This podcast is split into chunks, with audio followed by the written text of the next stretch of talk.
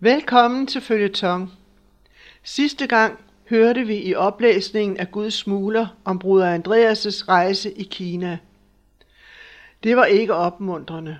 Han mødte en stor ligegyldighed over for den kristne tro, og de bibler, han havde medbragt, fandt ingen afsætning og modtagere. Og nu starter oplæsningen. Jeg tog dybt bedrøvet fra Kina. Jeg fandt en eneste stråle af håb i selve den ringeagt, regeringen behandlede skriften med. Det var tydeligt, at de ikke gjorde sig nogen anstrengelser for at forhindre, at bibler blev bragt ind i landet og solgt der. Ja, til og med trykt i landet. De undervurderede ganske tydeligt Bibelen, og netop dette kunne blive Guds mulighed. Af egen erfaring vidste jeg, hvilket mægtigt redskab Bibelen kunne blive i den hellige ånds hænder. Var jeg måske ikke selv blevet omvendt ved ganske enkelt at læse i den. Men desuden behøvede den hellige ånd mennesker i Kina, hengivende, brændende mennesker, mennesker med visioner. Selv et flygtigt besøg havde vist mig, at disse mennesker nu i sidste halvdel af det tyvende århundrede ikke kunne komme fra vest. For at kunne hjælpe kinesere i dag, måtte Gud have kinesiske hænder og ryster. Da jeg var tilbage i Holland, blev en ny bøn føjet til de bønner, Corey, Hans, Rolf og Elena dagligt bad for vort arbejde. At der et eller andet sted fra måtte komme kinesere med i vort arbejde. Nogen, der i deres hjemland kunne udføre den gerning med opmuntring og omsorg, som Gud havde lukket for os. Og det næste afsnit hedder tolv Håbets Apostle. Ikke kun på grund af Kina, men også med tanke på andre steder, var det klart, at vi behøvede flere medarbejdere. Det ville ikke være godt at komme til et land med forsikringer om kærlighed og omsorg, hvis man ikke mere lod høre fra sig. Det var vort mål at besøge hvert kommunistisk land i det mindste én gang om året, helst meget oftere. Og helst ville vi rejse to og to sammen, da vi havde fundet ud af, at det var meget bedre end at rejse alene. Hvor skulle vi få medhjælpere til, så vi kunne virkelig gøre denne plan? Det var ikke det, at vi ikke kunne finde frivillige. Næsten hver gang nogen af os talte, var der en eller anden, der tilbød at hjælpe os. Problemet var, om disse mennesker var sendt af Gud. For at skille dem ud, der søgte spænding, eller som bare var nysgerrige, sagde jeg ofte. Så snart de har startet deres eget arbejde bag jerntæppet, kan de sætte dem i forbindelse med os, og lad os så se, om vi kan samarbejde. Og det skete virkelig engang. En dag fik jeg brev fra en ung hollænder, som hed Markus. Må de huske den tale, de holdt på Swansea Bibelskole i Wales, skrev han. De sagde, når I selv har begyndt at arbejde bag jerntæppet, kan vi tale om at arbejde sammen. Her er jeg. Så lad os tale om det samarbejde. Brevet var sendt fra Jugoslavien. Se her, sagde jeg til Corey. Hun læste også brevet. Kunne det være muligt, at denne mand skulle arbejde sammen med os? Vi bestemte os for, at hvis han kontaktede os igen, ville vi tage hans forslag alvorligt. Og flere måneder efter hørte vi igen fra Markus. Han var på en ny tur i Jugoslavien. Da han tredje gang skrev til os fra Jugoslavien, sagde han, at han havde opfyldt betingelserne. Nu ville han gerne træffe os. En dag kom Jobb i faren ind på kontoret, hvor jeg sad og kæmpede med det evigt tilbagevendende problem med korrespondancen. Markus er her, far. Jeg sprang op fra skrivebordet og løb ned ad trappen. Jeg syntes om Markus fra første øjeblik. Over en kop kaffe fortalte han os om de oplevelser, han havde haft i Jugoslavien. Han var rejst ind med en forsyning litteratur, som han havde lagt fra sig på diske i butikker eller på bænke i parker. Så blev han i nærheden, mens folk kom og forsynede sig. Det var en temmelig beskeden måde at evangelisere på, indrømmede han, men han lærte det efterhånden. Jeg tror, jeg vil lade dig tage en tur sammen med Rolf, sagde jeg. Han vil præsentere dig for nogle præster og menighedsmedlemmer. Prøv at komme i samtale med dem, Markus. Så kan du komme tilbage og sige, om du stadig ønsker at arbejde sammen med os. I tre uger rejste Rolf og Markus rundt i Jugoslavien og Bulgarien. Da de kom tilbage, behøvede jeg ikke spørge Markus, om han ville være vores medarbejder. Jeg kunne læse svaret i hans ansigt. Jeg vidste ikke, at det var sådan, var alt, hvad han sagde. Og dermed var Markus med i vores lille flok. Men med hans komme virkede det, som om arbejdet skulle eksplodere. Så hurtigt voksede det, og snart var vi oftere på rejser end nogensinde før. To måneder efter, at Markus havde sluttet sig til os, drog Hans og jeg fra Europa for at besøge det eneste kommunistiske land i den nye verden. Vi arbejdede i Tjekkoslovakiet, da vi fik visum til Kuba og fløj direkte derfra. Hans havde aldrig været i Amerika før, og bortset fra en kort prædikerejse til de forenede stater, havde jeg heller ikke været der. Hvilken kontrast til det kolde, grå Prag. I Havana skinnede den varme sol på de hvide bygninger, og bølgerne glinsede i havet nedenfor. Menneskene var mundre og velklædte. Under busturen fra flyvepladsen sang mennesker, som havde været helt fremmede for hinanden. De sang sammen efter bare en halv times køretur. Hans tog direkte til en provins på øens østside, mens jeg holdt mig i og rundt omkring hovedstaden. Mit hotel var Havana Libre, det tidligere Hilton.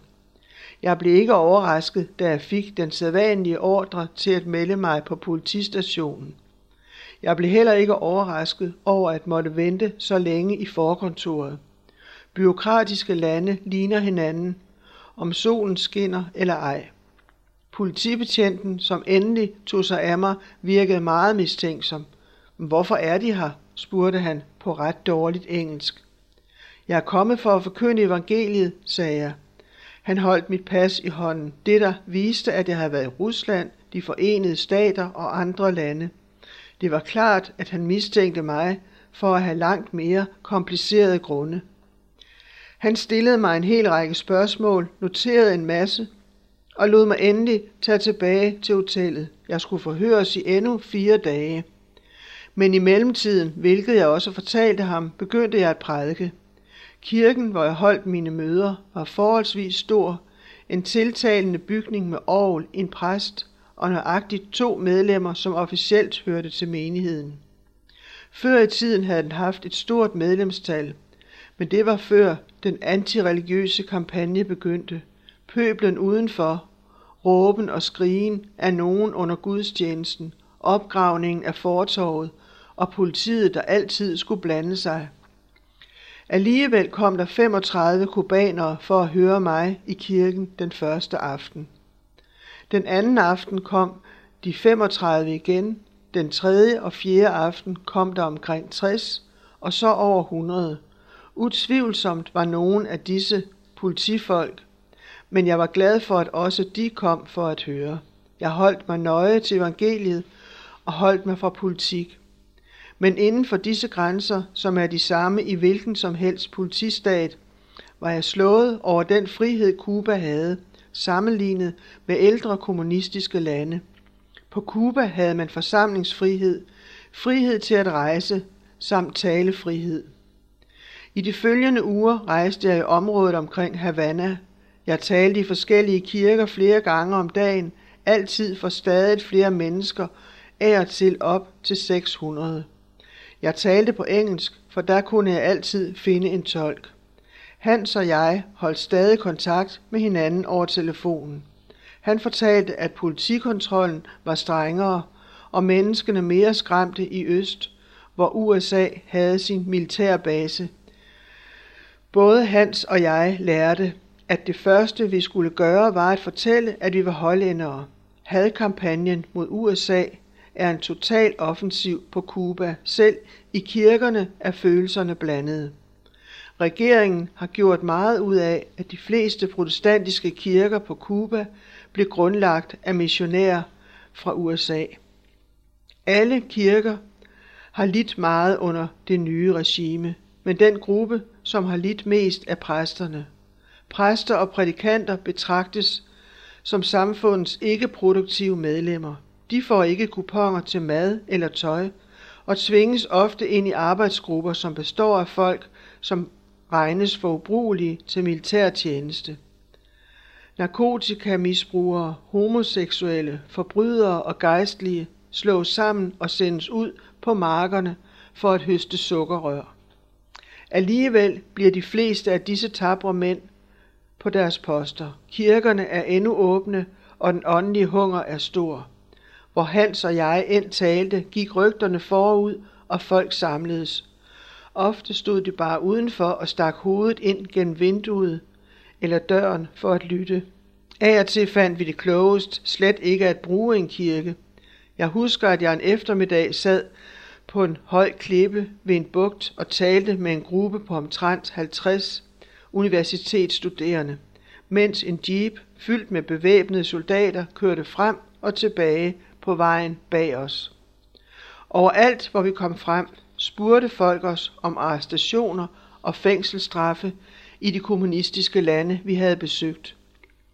Man stillede spørgsmål, der forbavsede os, fordi de vidnede om, at de vidste, hvad der foregik på den religiøse front i verden. Hvordan går det med David Wilkersons teenagercenter i New York? Hvor er Billy Graham nu? Hvad er det for en galskab, den der Gud er død teologi? Sådan fik vi at vide, at religiøse publikationer selv fra U S A stadig kom ind i landet med den almindelige postgang. Flere måneder før vores ankomst havde Castro annonceret sin plan om at tillade folk at forlade landet. Hundredetusinder af mennesker satte deres navne på listen. Der afgik dog kun to fly ud af Kuba hver dag. Det ville tage ti år, før bare de ni hundrede tusind mennesker på den oprindelige liste kunne blive fløjet ud. I mellemtiden mistede de, der ventede, deres jobs, deres huse og ejendele. Alligevel var der et hundrede og halvfems om dagen, der forlod landet, og andre troede fuldt og fast, at deres tur snart ville komme. Det var blandt disse mennesker, som ønskede at forlade Kuba, at vi følte, at vores rejse havde den største effekt. Som vi havde gjort i Østeuropa, pressede vi vores tilhører til at genoverveje en kristens rolle, når hans land er i vanskeligheder. Er det at stikke af eller at blive? Livet i Kuba i nitten femogtres var ikke let, men måske Gud havde en grund til at placere dem der på den tid. Måske skulle de i denne situation være hans arme og ben og hans helbredende hænder, uden hvem han ingen repræsentanter havde i dette land. En aften, da jeg havde sagt sådan noget, stod en kraftig velklædt mand med et stort mørkt overskæg op i forsamlingen. Jeg er metodistpræst, fortalte han gruppen. Gennem de sidste to år har jeg arbejdet som barber. Men Gud har talt til mig i aften. Jeg vil vende tilbage til tjenesten. Jeg er en hyrde, der har forladt mine får, men nu går jeg tilbage til dem. Der var vild forvirring. Alle i kirken skulle absolut hilse på ham.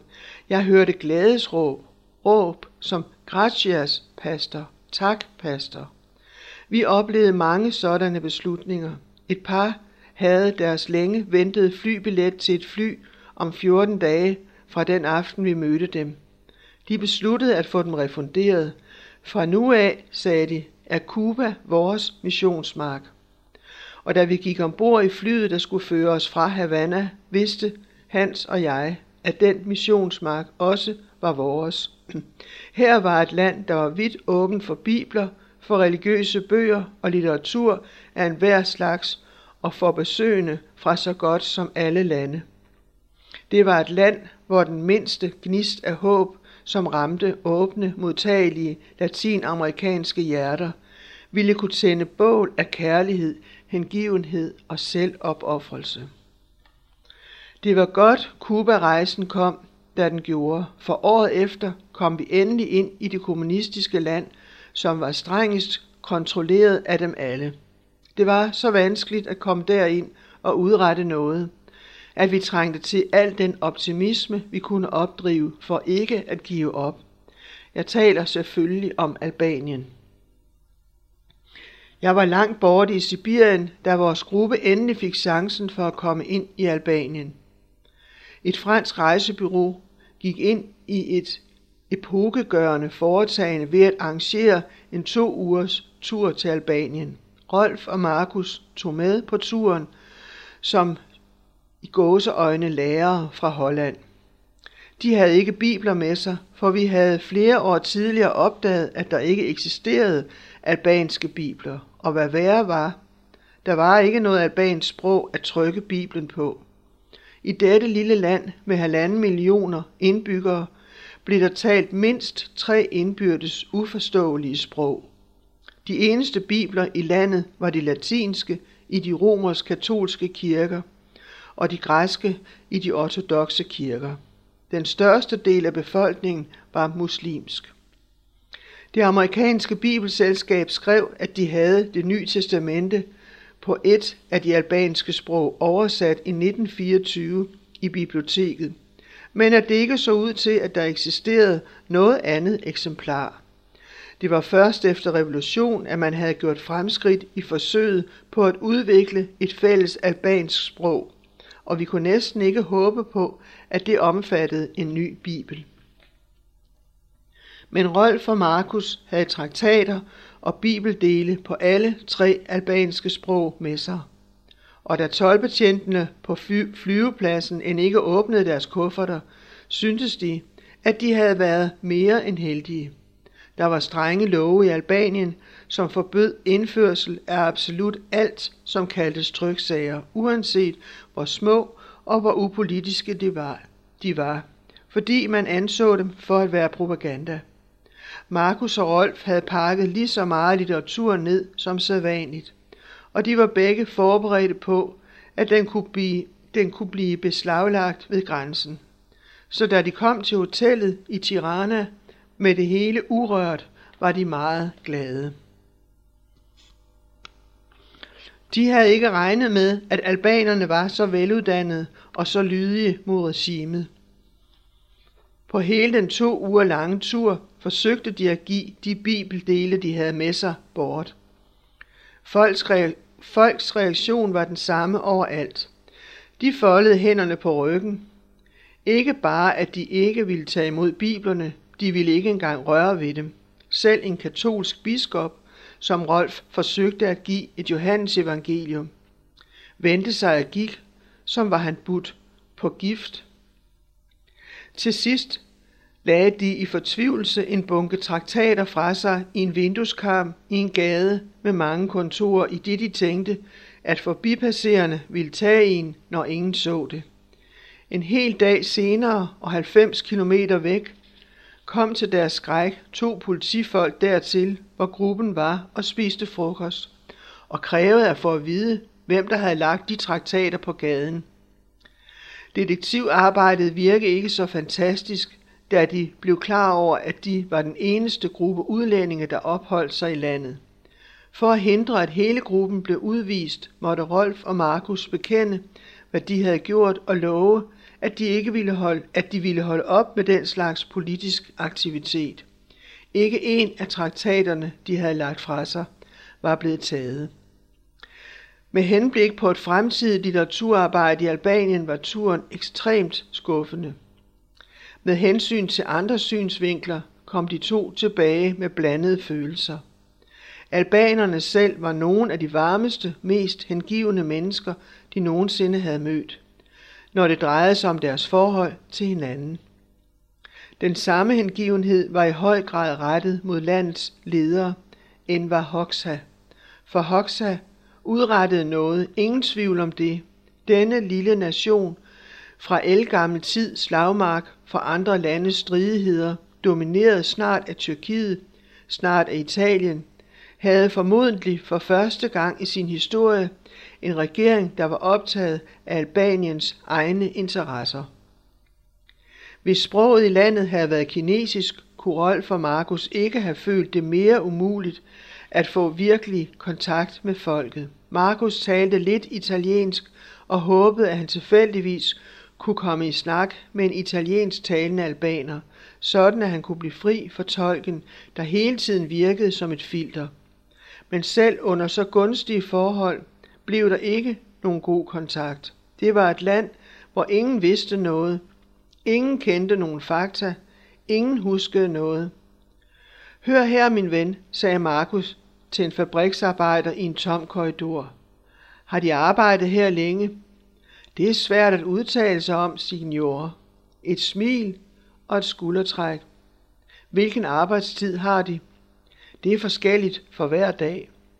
Nå, men hvor mange arbejder der her på fabrikken? Smilet blev bredere og skuldertrækningen kraftigere. Hvem ved det?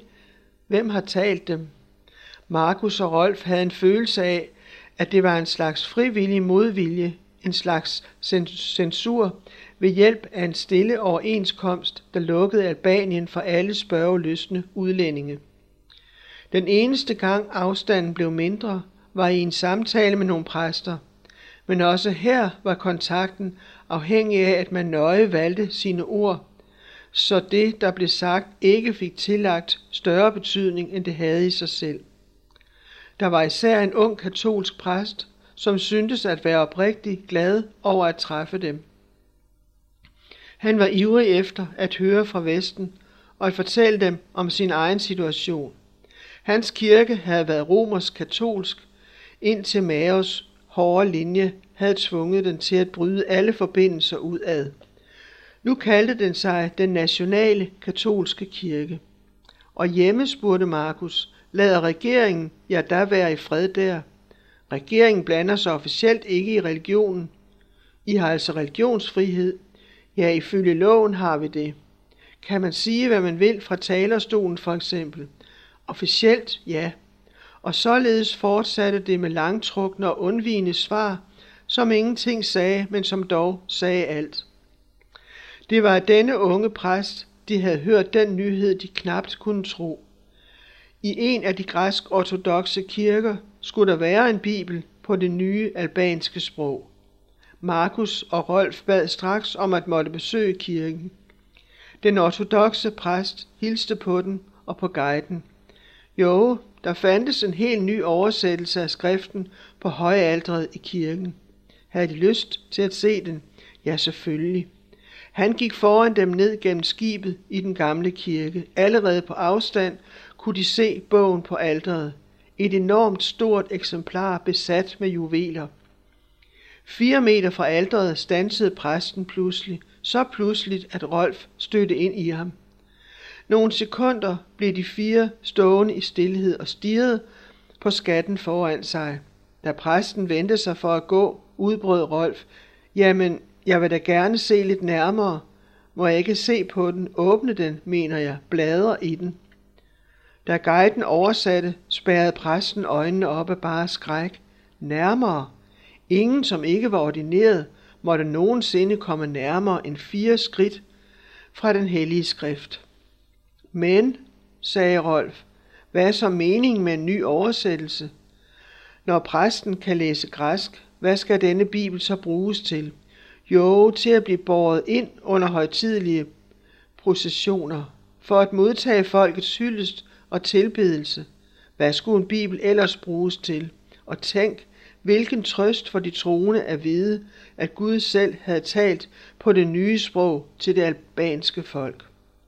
Markus og Rolf kom altså hjem efter kun at have set omslaget på en bog, og med fornemmelsen af, at de også kun havde set det ydre af et folk og en nation. I mellemtiden arbejdede, i mellemtiden voksede arbejdet i resten af Europa. Hver måned rejste vi mere end den forrige, men i det vi rejste mere, voksede også risikoen for at blive genkendt. Vi prøvede aldrig at sende de samme to medlemmer til det samme land på to ture i træk. Hvis to mænd var rejst første gang, så prøvede vi at sende en mand og en kvinde næste gang.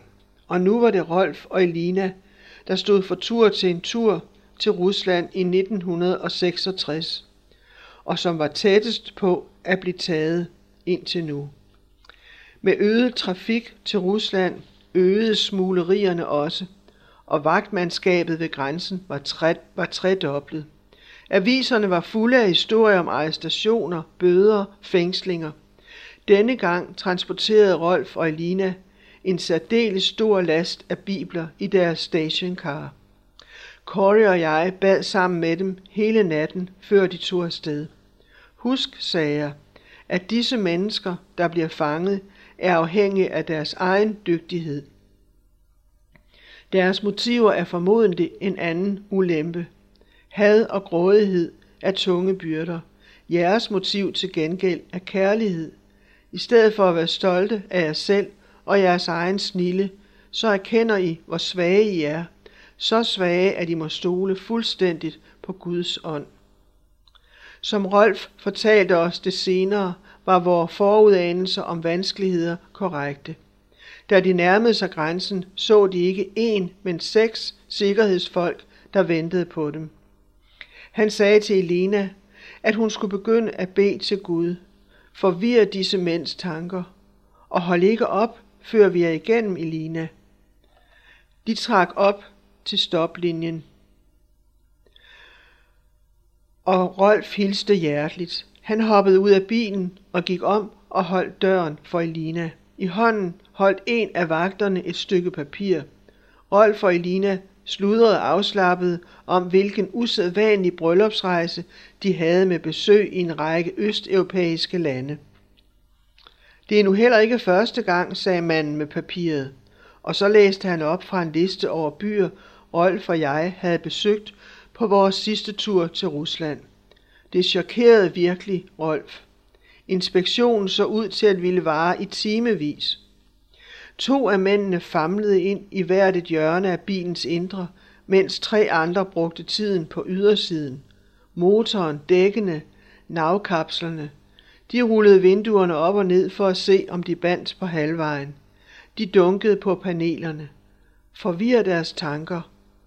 Og alt imens var der en af mændene, der ikke deltog i inspektionen, men brugte al sin tid på at observere Rolfs og Elinas ansigter. Det var en mesterlig psykologisk krig. Vagterne var afhængige af en for tilfældig latter, et hurtigt blik, svedperler, for at fortælle ham, hvad han havde brug for at vide. Lad mig give dem en hånd, sagde Rolf til en af mændene, som kæmpede med at få campingteltet ud af bilen. Frivilligt åbnede han handskerum, tog reservehjul ud, løftede låget på luftfilter og oliefilter, alt imens Elina bad. Efter en tilsyneladende endeløs inspektion måtte de stoppe af mangel på flere steder at se efter. Manden, som havde holdt papiret, gik hen til Rolf. De var i Rusland for bare få uger siden. Sig mig, hvorfor rejser de så ofte til vort land? Rolf lænede sig ind i bagenden af bilen, mens han foldede teltet sammen. Han gav teltduen et tydeligt klap. Min ven og jeg havde sådan en dejlig tid i deres land, så jeg besluttede at tage min brud hertil også. Men der er også en anden grund. Vi elsker det russiske folk på en speciel måde. Manden stirrede på Rolf, som om han gerne ville ind og kigge på tankerne i hans hoved. Men de havde ikke fundet noget i bilen, så han gav Rolf hans papirer tilbage og signalerede med øjnefaldende tøven, at bommen skulle åbnes. Rolf og Elina kunne næsten ikke tro det, der var sket. Mens de kørte væk fra grænsen, lå og græd de på én gang. For i sikkerhed i deres bil var der hundredvis af bibler. Vagterne havde været millimeter fra dem. De var helt sikkert ikke skjult bedre end selv en amatøreventyr kunne finde dem. Hvad var forskellen? Rolf og Elina vidste det. Det var så alt for denne gang. På genhør næste uge.